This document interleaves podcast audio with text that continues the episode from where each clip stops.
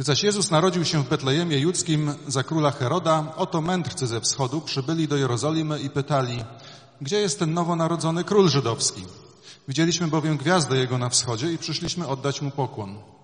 Gdy to usłyszał król Herod, zatrwożył się, a z nim cała Jerozolima. I zgromadziwszy wszystkich arcykapłanów i nauczycieli ludu, wypytywał ich, gdzie się ma Chrystus narodzić.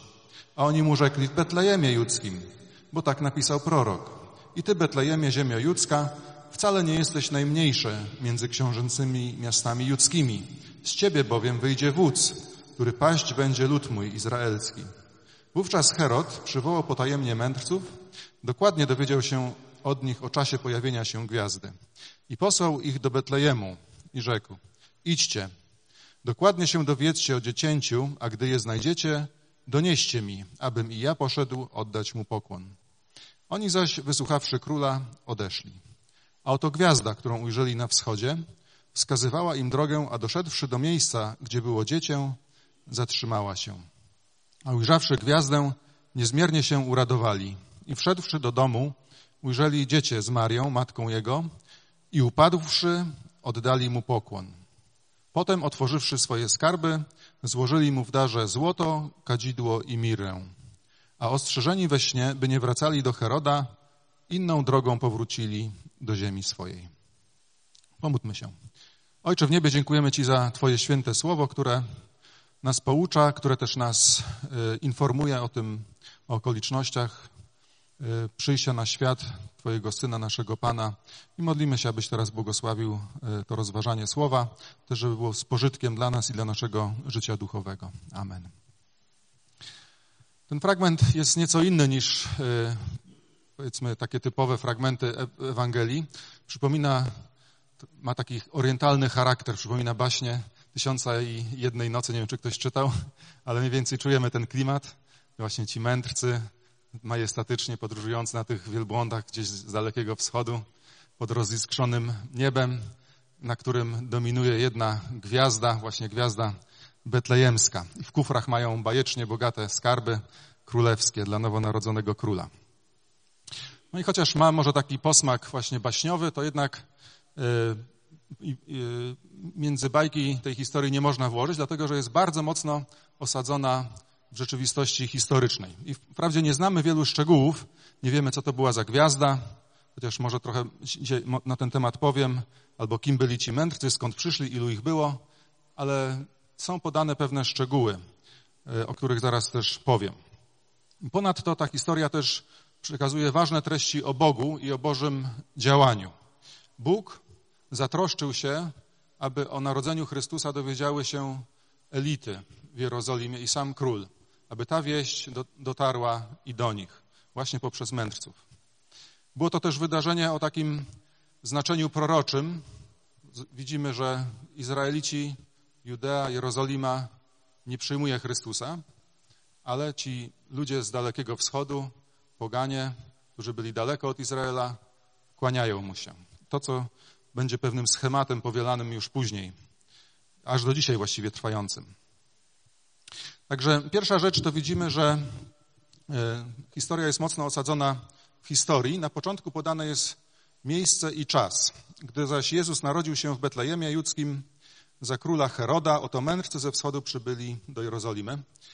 Więc e, tutaj jest e, mowa o tym, gdzie urodził się Jezus. W Betlejemie Judzkim, było jeszcze jedno Betlejem w Galilei. I tutaj, żeby nie było żadnych wątpliwości, e, ewangelista Mateusz mówi, że chodzi właśnie o to Betlejem w Judei. Bardzo blisko Jerozolimy, można sobie sprawdzić na mapach Google, jest niecałe 10 kilometrów, także mo można powiedzieć, że w dzisiejszych realiach to właściwie przedmieście Jerozolimy. E, jeśli chodzi o czas, to na narodził się w czasie króla Heroda. Tutaj nie ma żadnego przydomka, zazwyczaj królowie mieli jakiś, jakiś, jakiś przydomek określenie, ale tutaj nie ma, dlatego że Herod bez przydomka mógł być tylko jeden, czyli pierwszy, y, nazwany też, określony już później przez historyków wielkim. Dlatego, że był to wybitna osobowość, która y, nie był to, nie był to Żyd, nie był to Izraelita, y, był to Edomita, czyli pochodzący od Ezawa. Był, nie był właściwie suwerennym królem, tylko był wasalem Cesarstwa Rzymskiego i Rzymianom było na rękę, że Żyd nie był królem sprawującym władzę w Judei. e, ponieważ taki król mógł mieć właśnie takie aspiracje niepodległościowe. Także to było akurat im na rękę. Król Herod był bardzo sprytny, bardzo przebiegły, e, narzucił bardzo wysokie podatki, był przez to bardzo bogaty i podjął się bardzo e, wybitnych, właściwie niezwykłych dzieł architektury, między innymi rozbudował świątynię w Jerozolimie. Mamy takiego króla w Polsce, król Kazimierz Wielki, który zastał Polskę drewnianą, a zostawił murowaną. Coś takiego zrobił Herod. On tam po prostu były niesamowite projekty architektoniczne w jego czasach. Też miał pomyślne, pomyślnie sprawował rządy. Pomimo, że było wiele zamachów na jego życie, on zawsze jakoś wychodził z tego cało, spadał jak kot na cztery łapy, ale to spowodowało, że pod koniec życia zaczął być takim paranoikiem i zaczął się obawiać, że wszyscy szykują na niego zamach. Wierzył różnym pogłoskom, i z tego powodu zabił swoją żonę i również dwóch synów. Później też czytamy o rzezi niewiniątek. Także ten Herod nam się kojarzy, gdzieś tam jak słyszymy Herod, to właśnie taki krwiożerczy tyran. I później czytamy jeszcze w tym samym rozdziale, że ten Herod zmarł, także to się działo po prostu u schyłku jego panowania. W tym czasie przybyli tutaj, czytamy, mędrcy ze wschodu. Słowo mędrcy to jest greckie słowo magoi. magoi, czyli magowie. Tak? Ono oznacza y, takich właśnie naukowców, ale tak, y, którzy specjalizowali się też w astrologii. Nawet y, gdzieś, gdzieś czytałem, że niektóre tłumaczenia po prostu piszą, że to byli astrologowie. Więc byli to ludzie, którzy mieli niesamowitą wiedzę naukową, przede wszystkim z, z, dziedziny astronomii, czyli dokładnie znali ciała niebieskie, wiedzieli, jak się, jak się poruszają, planety, gwiazdy i tak dalej. Ale zajmowali się nie tylko ich obserwacją i opisem, ale również interpretacją. Czyli tak jak ludzie wschodu wierzyli, że, że ruch ciał niebieskich ma wpływ, czy, czy nawet decyduje o tym, co się dzieje na Ziemi, i właśnie oni też właśnie się tym zajmowali, interpretacją właśnie różnych ruchów ciał niebieskich, ich przełożeniem na wydarzenia światowe, szczególnie o tym y, znaczeniu takim y, wpływie na los różnych narodów. Y, no i ponadto zajmowali się wyjaśnieniem snów, i takimi innymi podobnymi rzeczami. Dzisiaj takie obszary wiedzy nie są uznawane za naukę, raczej za metafizykę.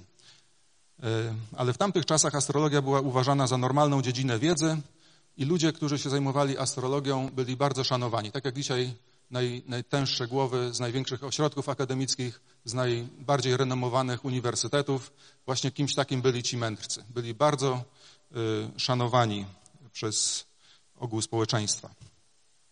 Także kiedy pojawili się później, czytamy w Jerozolimie, nikt, łącznie z Herodem, nie kwestionowali jakości czy, czy wartości dokonanych przez ich obserwacji i interpretacji. To, co oni mówili, to było jak wyrocznia. Nikt, nikt tego nie kwestionował. I czytamy, że przybyli ze wschodu. Nie wiemy dokładnie z jakiego miejsca. Oczywiście siedzibą y, astronomii i astrologii w tamtym czasie był Babilon. Niewykluczone właśnie, że stamtąd przybyli, ale to mogło też być inne miejsce, to mogła być na przykład Persja. Też nie jest podane, ilu ich było. Tradycja mówi, że było trzech, ale y, prawdopodobnie to wynika z tego, że złożyli trzy dary. Y, są też inne tradycje, inne wzmianki, które mówią, że było ich dwunastu, także dokładnie nie wiadomo. Byli na pewno zamożni, bo takie dary, jakie przynieśli, to nie były po prostu jakieś prezenty z Chińczyka, ale naprawdę po prostu iście, iście królewskie, naj, najlepsza jakość światowa. Także Przybycie tego orszaku wywołało w Jerozolimie niezwykłe poruszenie. Co to za ludzie, co oni mówią, a szczególnie jak zaczęli rozpytywać o nowonarodzonego króla żydowskiego. I pytali, gdzie jest ten nowonarodzony król żydowski? I myślę, że to po prostu spowodowało wielkie wzburzenie. Widzieliśmy bowiem gwiazdę jego na wschodzie i przyszliśmy oddać mu pokłon. To po prostu to, co mówili, wstrząsnęło Jerozolimą. Jaki król? I z tego, co oni mówią, nie chodziło o jakiegoś kolejnego króla w dynastii, następcę tronu, ale chodziło o tego króla, czyli o tego zapowiadanego przez proroctwa żydowskie. Dzisiaj słyszeliśmy jednym z tych proroctw Mesjasza. Cały świat gdzieś wiedział, że ktoś ma przyjść, łącznie z tymi ludźmi, którzy przybyli ze wschodu. Skąd oni mogli wiedzieć o proroctwach żydowskich? Wiemy, że ponad 500 lat wcześniej naród żydowski był w niewoli babilońskiej przez 70 lat. Tam założyli synagogi, tam głosili Słowo Boże i wtedy wschód zetknął się z Biblią. Niektórzy Żydzi wrócili później po niewoli do Jerozolimy, ale wielu zdecydowało się pozostać w Babilonie i tam cały czas głosili słowo. Mówili, że ma się narodzić Mesjasz, ma przyjść Mesjasz. Niektóre proroctwa, proroctwa Daniela w szczególności, nawet precyzowały, w jakim czasie ma przyjść Mesjasz. Mówili właśnie, do, do, że do czasu nadejścia pomazańca króla ma upłynąć tyle a tyle lat i właśnie ten czas teraz nadszedł. I kiedy oni zobaczyli gwiazdę, pewną gwiazdę, o której też właśnie nie wiadomo, co to za ciało niebieskie było dokładnie, ale doszli do stuprocentowego wniosku na podstawie tej obserwacji, że ona właśnie zwiastuje narodzinę tego zapowiadanego od wieków Mesjasza żydowskiego. I pytanie, czym była ta gwiazda? Tutaj greckie słowo występuje aster, oznaczające gwiazdę, planetę, ale też każde inne ciało niebieskie, na przykład kometę, y, coś, jakieś, jakieś ciało niebieskie, które się pojawiło na niebie. Niektórzy uważają, że była to koniunkcja dwóch albo kilku gwiazd albo planet, czyli bardzo blisko siebie przeszły dwie planety albo gwiazdy, y, albo nawet jedna przysłoniła drugą. Y, Kepler, naukowiec właśnie w XVII wieku, wybitny, coś takiego zasugerował, ale koniunkcja raczej tutaj nie wchodzi w grę, dlatego że trwa bardzo krótko, a ta gwiazda jednak tam musiała być widoczna przez kilka miesięcy. Niektórzy uważają, że była to kometa. I często właśnie gwiazda betlejemska jest przedstawiana właśnie jako taka gwiazda i taki długi warkocz. Y, to faktycznie jest, y, przemawiałoby właśnie za taką interpretacją, chociaż przeciwnicy tej teorii mówią, że komety zazwyczaj to był zły omen. Zwiastowały nieszczęścia, a nie jakieś błogosławieństwa. Y, Ciekawe jest też, gdzieś, gdzieś czytałem, że podobno właśnie ta gwiazda betlejemska jest często przedstawiana w postaci komety, takiej gwiazdy z warkoczem w Hiszpanii. I no, wiemy, kto tam przez wieki był w tej Hiszpanii, ludzie z, z Bliskiego Wschodu. Także może oni tą y, tradycję przynieśli, y, jak wyglądała ta gwiazda. Jeszcze inni uważają, że to był wybuch nowej gwiazdy, tak zwana supernowa. Jest taki rozbłysk czasami na kilka miesięcy w astronomii znane zjawisko, że się pojawiło i potem zniknęło. E, też nie jest możliwe, żeby to odtworzyć, ponieważ to jest jednorazowe zjawisko, które się nie powtarza. Jeszcze inni uważają, że to była po prostu jakaś specjalna gwiazda, którą Bóg umieścił na niebie na ten czas e, nie musimy, e, nigdy, nigdy nie będziemy wiedzieli, co to właściwie jest. Także zdania są podzielone. Ja też myślę, że to może nie jest Y, że może celowo Biblia nie mówi szczegółowo, jaka to jest gwiazda, bo jakby ludzie wiedzieli, co to jest za gwiazda, to co by zaczęli robić? Zaczęliby się kłaniać gwiaździe, a nie temu, na kogo ta gwiazda wskazywała. Także może właśnie lepiej nie wiedzieć czasami niektórych rzeczy. Ale jedno jest pewne, że kiedy ci magowie, astrologowie, naukowcy, yy, posiadający niesamowitą wiedzę z zakresu astronomii, zobaczyli to ciało niebieskie, doszli do wniosku, że ona zwiastuje narodziny zapowiadanego od wieków żydowskiego Mesjasza. I postanowili pójść do Jerozolimy. I teraz musimy sobie uświadomić, że podróż ze wschodu do Jerozolimy to nie była wycieczka po bażantarni. To było, to było ponad tysiąc kilometrów y, w czasach, wiadomo, starożytnych, kiedy podróżowanie wcale nie było szybkie, ani nie było łatwe, ani nie było bezpieczne. Byli rozbójnicy, były dzikie zwierzęta. E, właściwie w podróż udawali się tylko nieliczni, można powiedzieć, uprzywilejowani. Albo kupcy, którzy na tym zarabiali, albo wojskowi, albo jacyś ludzie, jacyś dygnitarze. Normalnie, jeżeli ludzie nie mieli powodu, żeby podróżować, to nie podróżowali, nie udawali się w tak dalekie podróże. No, czytamy, że przyjechali po co? Aby oddać mu pokłon. Pytanie, dlaczego chcieli oddać mu pokłon? Myślę, że wszystkie takie sentymentalne E, wyjaśnienia albo powierzchowne wyjaśnienia religijne tutaj trzeba odrzucić. To byli ludzie nauki, to byli realiści, e, ludzie twardo stąpający po ziemi. Oni się nie tarabaniliby się tysiąc kilometrów, żeby tylko się pokłonić tam i taki, oddać jakiś kurtuazyjny pokłon e, komuś, o kim też do końca nie wiedzieli, czy jest, będzie królem, czy nie. Oni musieli być przekonani o prawdziwości proroc, że ten Mesjasz faktycznie, tak jak mówiły proroctwa, będzie rządził na północy, na południu, na wschodzie i na zachodzie.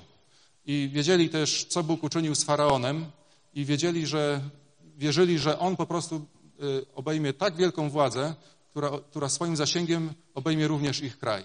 I chcieli, to nie był kurtuazyjny pokłon, ale oni chcieli po prostu wyrazić zawczasu swoją uległość, swoje poddanie, aby ten król dobrze ich przyjął i dobrze ich traktował. Myślę, że, że tylko w ten sposób można wyjaśnić tą daleką podróż. Oni faktycznie wierzyli w Słowo Boże, proroctwa Słowa Bożego i to się przełożyło na ich życie. I czytamy, że poszli prosto do Jerozolimy. Dlaczego? No gdzie, się, gdzie indziej mógł się urodzić król żydowski? No w Jerozolimie, oczywiście. W Pałacu Królewskim. Ale gdy tam doszli, zaskoczenie, niespodzianka, jakie dziecko, jaki królewicz. Nikt taki się tutaj nie narodził. Wszyscy się pukali w głowę albo się zastanawiali, o co właściwie chodzi. I mędrcy mogli się poczuć trochę zbici z tropu.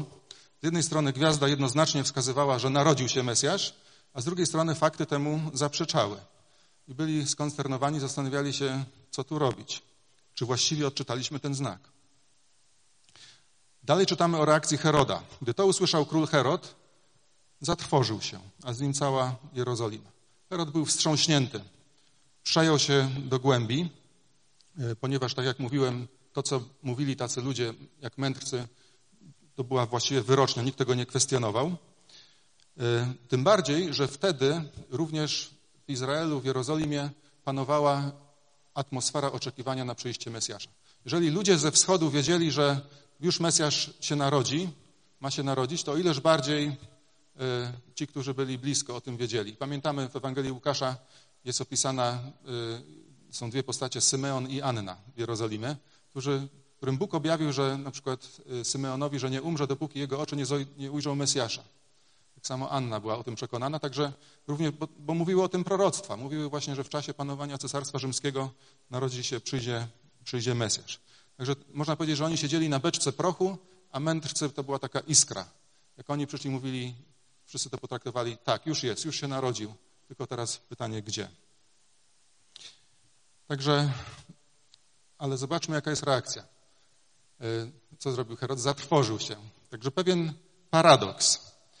Narodził się Mesjasz. Przychodzą ludzie, nie tutaj nasi prorocy, powiedzmy żydowscy, ale gdzieś ze wschodu przychodzą, mówią, narodził się, narodził się Mesjasz. Mogłoby się wydawać, że wszyscy powiedzą, aleluja, w końcu Pan się zlitował nad nami, jesteśmy, będziemy wyzwoleni, chwała Panu. Zatrwożył się, przeraził się. Ratunku! Narodził się Mesjasz. Straszna nowina. Jeśli chodzi o Heroda, można to zrozumieć. Miał osobisty powód, był władcą, nie chciał żadnego innego władcy w swoje miejsce ani w miejsce ewentualnie kogoś, kogo on wyznaczy. Jednego jeden z jego synów miał objąć po nim tron. Nie chciał, aby jego dynastia została zastąpiona kimś innym. Kto ma władzę, nie chce z tej władzy zrezygnować. To jest oczywisty fakt. Ale dlaczego przeraziła się Jerozolima? I tutaj, kiedy mowa o Jerozolimie, nie chodzi tutaj o szerokim społeczeństwie, ale mowa raczej jest o elitach. Tak jak się mówi, że tam Warszawa to coś tam. To chodzi często właśnie nie o ludzi, ludność, tylko o tych, którzy tam rządzą. Także religi religijne i państwowe elity były przerażone. Musimy pamiętać, że w tamtym czasie Judea była prowincją rzymską i prawdziwym władcą, chociaż odległym, był cesarz rzymski. I dla Żydów może nie był to taki wymarzony układ, że jakiś cesarz tutaj rządzi, ale on był daleko, także nie miał tam zbyt, zbyt wielkiego wpływu. Oni mieli powiedzmy swoje jakieś utarte sposoby funkcjonowania, e, mieli e, jakąś względną wolność, po co im były jakieś zmiany.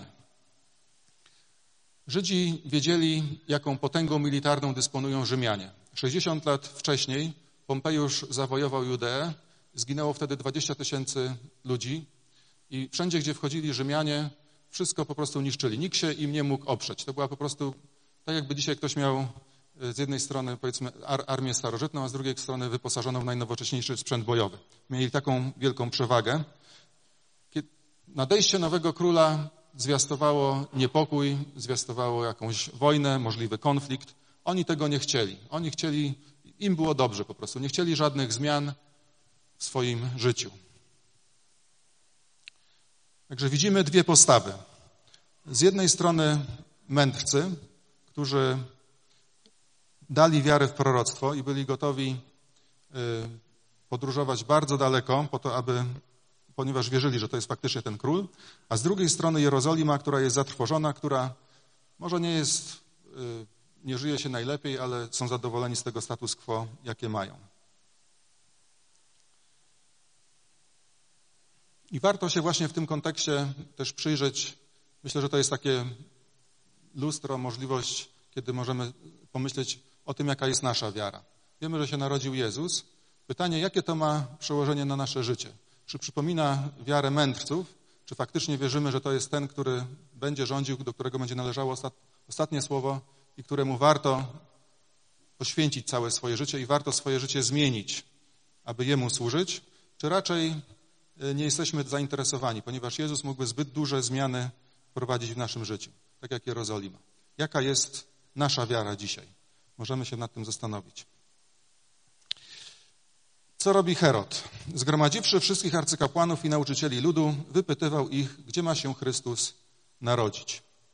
Herod dotąd dopiero usłyszał o mędrcach, jeszcze słyszał, co oni mówili, jeszcze się z nimi nie spotkał, e, ale zanim decyduje się na spotkanie z nimi, postanawia się doinformować, dokładnie się dowiedzieć. Widać tutaj tą mądrość taką tego wytrawnego y, polityka, y, króla, który w niejednej intrydze i w niejednym spisku brał już udział, podstawą podjęcia każdej decyzji powinna być wiedza, y, rzetelna wiedza.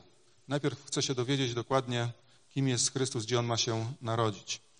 I nie wzywa jednego y, jakiegoś doradcy, nie wzywa dwóch doradców, ale wszystkich. Chce mieć jak najszerszą bazę do podjęcia decyzji. Pyta się, gdzie ma się narodzić Chrystus? Y, a oni mu rzekli, w Betlejemie Judzkim. Bo tak napisał prorok. I ty, Betlejemie, ziemia judzka, wcale nie jesteś najmniejsze między książęcymi miastami judzkimi. Z ciebie bowiem wyjdzie wódz, który paść będzie, paść będzie lud mój izraelski. Proroctwa jednoznacznie mówiły, gdzie miał się narodzić Chrystus, w Betlejemie judzkim. Betlejem to też, kto, kto pochodził z Betlejem? Dawid, król Dawid. I później jego też yy, przodkowie też pochodzili z Betlejem a Bóg obiecał Dawidowi, że jego fizyczny potomek zasiądzie na tronie Dawida, tak więc proroctwo jeszcze bardziej potwierdzone.